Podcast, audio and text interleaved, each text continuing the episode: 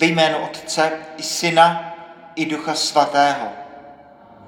Milost našeho Pána Ježíše Krista, láska Boží a společenství Ducha Svatého, ať je s vámi se všemi.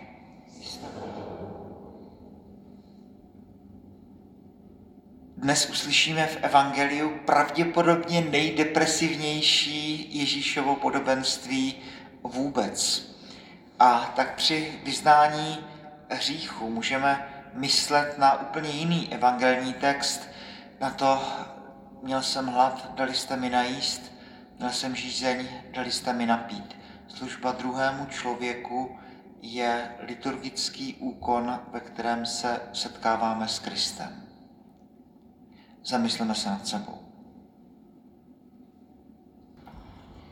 Čtení z knihy proroka Amosa. Toto praví všemohoucí pán.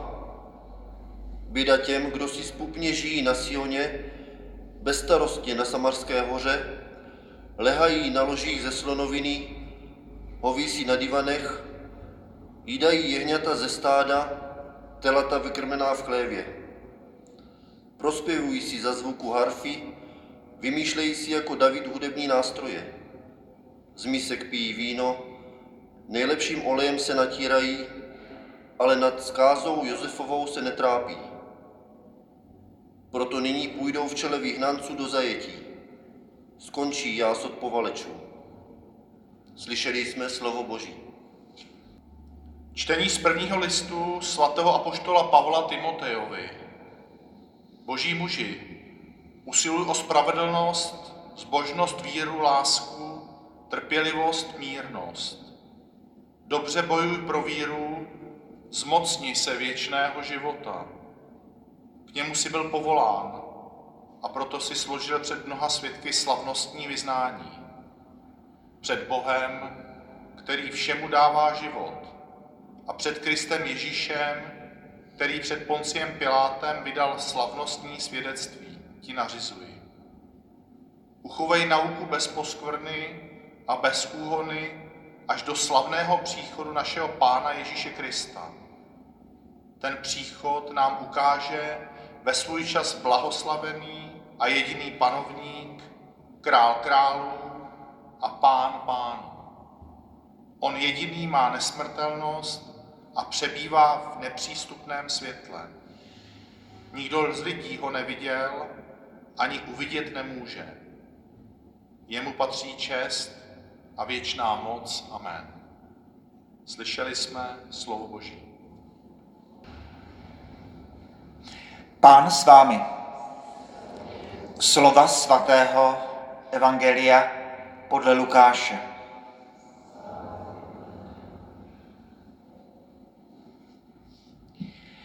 Ježíš řekl farizeum, byl jeden bohatý člověk, oblékal se do šarlatu a kmentu a každý den pořádal skvělou hostinu. U jeho dveří léhal jeden žebrák, jmenoval se Lazar, plný dředů a rád by utišil hlad aspoň z toho, co padalo z boháčova stolu. A ještě k tomu přicházeli psy a lízali mu vředy. Žebrák umřel a andělé ho odnesli do Abrahámova náručí. Pak umřel i boháč a byl pohřben. V pekle v mukách zdvihl oči a viděl z dálky Abraháma a v jeho náručí Lazara a zvolal Otče Abraháme, slituj se nade mnou a pošli Lazara, ať omočí aspoň koneček prstu ve vodě a ovlaží mi jazyk, protože zakouším muka v tomto plamenu. Abraham však odpověděl, synu, uvědom si, že ty se směl dobře už zaživa, Lazar naproti tomu špatně. A nyní se tu on raduje a ty zakoušíš muka. A k tomu ke všemu zeje mezi námi a vámi veliká propast, takže nikdo nemůže přejít odtud k vám, i kdyby chtěl, ani se dostat od vás k nám. Boháč řekl, prosím tě tedy, otče, pošli ho do mého otcovského domu. Mám totiž pět bratrů a tě varuje, aby se také oni nedostali do tohoto místa muk. Abraham odpověděl, mají Mojžíše a proroky, a tě uposlechnou. On však odpověděl, ne otče Abraháme, ale když k ním někdo přijde z mrtvých, pak se obrátí. Odpověděl mu, jestliže neposlouchají Mojžíše a proroky, nedají se přesvědčit, ani kdyby někdo vstal z mrtvých. Slyšeli jsme slovo Boží.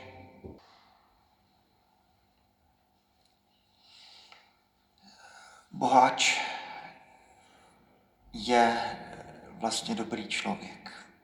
Není sice jmenován jménem, ale vůbec není řečeno, že by majetek získal nepoctivě. Vůbec není řečeno, že by Lazar žebral a on by mu nic nedal. Lazar leží až někde za bránou a možná se ti dva nikdy neviděli. A boháč má obrovskou starost a soucit se svými sourozenci. Snad je dnešní Ježíšovo podobenství narážkou na dobový příběh. My tyhle příběhy sice neznáme ze Středomoří, ale známe je velmi, velmi dobře z pohádek těch starých, kdy eh, existoval v té době příběh o bohatém a nepoctivém celníkovi, který byl zlý, a o chudém, a, ale poctivém, tedy chudákovi. Oba umřou a tak, jak bychom čekali, tak nebeská spravedlnost, dneska říkáme boží mlíny, melou pomalu, ale poctivě. Eh, dobrý člověk dostává odměnu, zlý člověk je potrestán bez ohledu na to, kolik měli peněz. Jsme spokojeni. Boží mlíny nakonec to umilou dobře. Ježíš to dnešním evangeliu to, to, to obrovsky radikalizuje. Tady tak ten boháč eh, vlastně má všechny dobré vlastnosti. Tak on, on toho Lazara možná jako opravdu ani nevidí. Ten Lazar naproti tomu jako vůbec není řečeno, že by byl poctivý. To jsme se nedozvěděli. Má jenom to svoje jméno, což znamená eh, Bůh pomáhá, Bůh přichází na pomoc. El Lazar, Elázar. Tak to ano, ale ani není řečeno, že by žebral a s výjimkou toho jeho jména není vůbec řečeno, proč by měl přijít do nebe. A k tomu jsme v prostředí starého zákona, nemoc je chápána jako boží vzkaz, jako boží trest za hříchy. Tam se potom učedníci budou ptát Krista, a pane, kdo zhřešil? On a nebo jeho rodiče, že se narodil slepý. Přece to, že někdo se narodil slepý, to přece nemůže být jen tak. Bůh je přece spravedlivý. Tedy pokud Lazar má vředy, které mu tam lízají eh, psy, no tak pak je jasné, že se něco stalo. A, a dopadá to tedy pozoruhodně. Tak jistě první, co můžeme říct, je, že příběh nepopisuje geografii eh, věčného života. Je to dobový obraz toho, že až pro nás trochu humorný, že mezi nebem a pak peklem je ta nepřekročitelná propast, avšak je možno komunikovat z jedné strany na druhou. Teď ta otázka, proč tam je ten Abraham? Jo, proč tam není třeba v lůně Mojžíšovi nebo Davidovi nebo tak? Protože za Abrahamem přichází ti tři uh, cizinci a Abraham absolutně neváhá, zdrží je, připraví jim jídlo a je to ta scéna, kdy oni říkají Sáře, že bude mít syna a my křesťané to vnímáme, Rublev má ten svůj obraz trojice, že to jsou ti tři andělé a snad i před obraz Boží trojice. Abraham přijímá pocestné.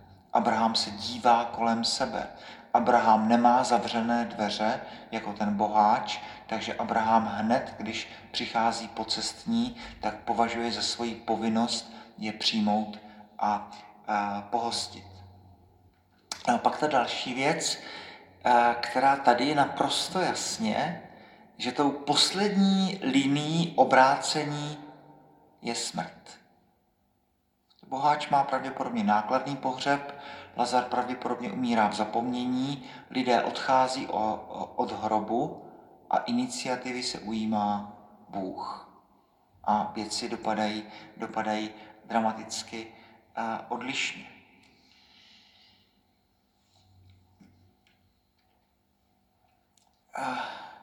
To, tohle není totiž jen tak, protože možná jsem už vzpomínal tady Karla Jasperse, který v roce 1946 napsal tu knížku Otázka viny, kniha, která je dneska obrovsky aktuální díky uh, ukrajinské krizi, uh, kdy Jaspers sám sice čistokrevný Němec, avšak za manželku měl židovku, oběma opakovaně hrozil transport a Jaspers byl vyhozený z univerzity, nesměl publikovat, uh, takže protrpěl si svoje pořád se ptá v tom 640.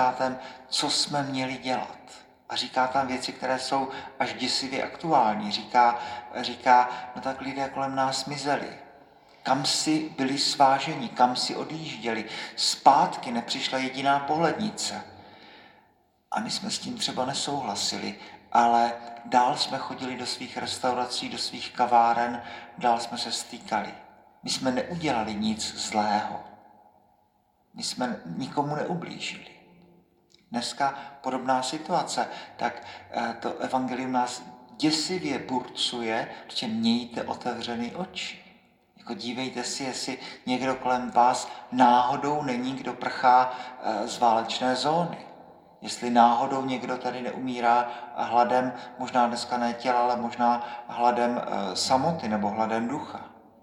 Podívejte se, jestli náhodou kolem vás není někdo, kdo, eh, kdo potřebuje eh, pomoc. Ten boháč toho Lazara ani neviděl. To přece není, že by Lazar žebral, on by ho odmítl, nebo byl na něho hrubý. Ti dva se nepotkali.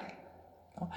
To Václav Havel to kdysi řekl, že nesmíme být lhostejní k okolním národům, pokud jsou v nouzi, protože potom ani okolní národy nebudou lhostejné k nám, když budeme v nouzi my. Ale to není toto podobenství. Jo? Protože pokud nejsem lhostejný k národu, který je v nouzi, s tím, že až budu v nouzi já, tak ten, tak ten okolní národ mě pomůže, s tím, že bych měl pomáhat druhému člověku z důvodu nějaké humanitás, protože až já budu potřebovat, tak ten druhý člověk mi taky pomůže. To se úplně míjí s tímto podobenstvím. No, protože tady se jedná opravdu o něco jiného. Měl jsem hlad, dali jste mi najíst, měl jsem žízeň, dali jste mi napít, byl jsem na cestách a ujali jste se mě nahý, oblékli jste mě eh, v nemoci a navštívili jste mě ve vězení, přišli jste za mnou. Služba druhému člověku, říká Ježíš, to je liturgický úkon. Já jsem měl hlad, dali jste mi najíst. I kdyby mě žádný národ to neměl oplatit, až budu v nouzi já. I kdyby žádný člověk mě neoplatil můj dobrý skutek tak pořád v druhém člověku se setkávám se samotným Kristem. Toto je smysl toho, toho uh, příběhu, abych měl otevřené oči a byl si vědomý toho, že všichni jsme jedna velká lidská rodina, že všichni jsme údy jednoho tajemného těla, že všichni jsme buňky toho jednoho organismu a že jsme strážci svého bratra v tom smyslu, že jsme odpovědní jedni za, eh, za, za druhé. Úplně na závěr eh, vidíme tady eh, vlastně mezi řádky, ale přece jenom tu důležitost písma svatého, důležitost božího slova, protože ten boháč tam říká, no tak oče Abraháme, tak jo, když někdo přijde z mrtvých, abych varoval ty své bratry, no tak se určitě obrátí. A Ježíš si to velmi pravděpodobně říká o sobě a říká, tak to nefunguje. Ani kdyby někdo vstal z mrtvých, tak se neobrátí. Mají Mojžíše a proroky. Můžeme vzpomenout i na příběh Lazara, pochopitelně. A tedy, co to je Mojžíš a proroci? Nebým ketubím. Je to Jsou to ty dvě velké části písma svatého, zákon a proroci. Dneska by pro třeba naše publikum Ježíš řekl, mají písmo svaté, ať je poslouchají.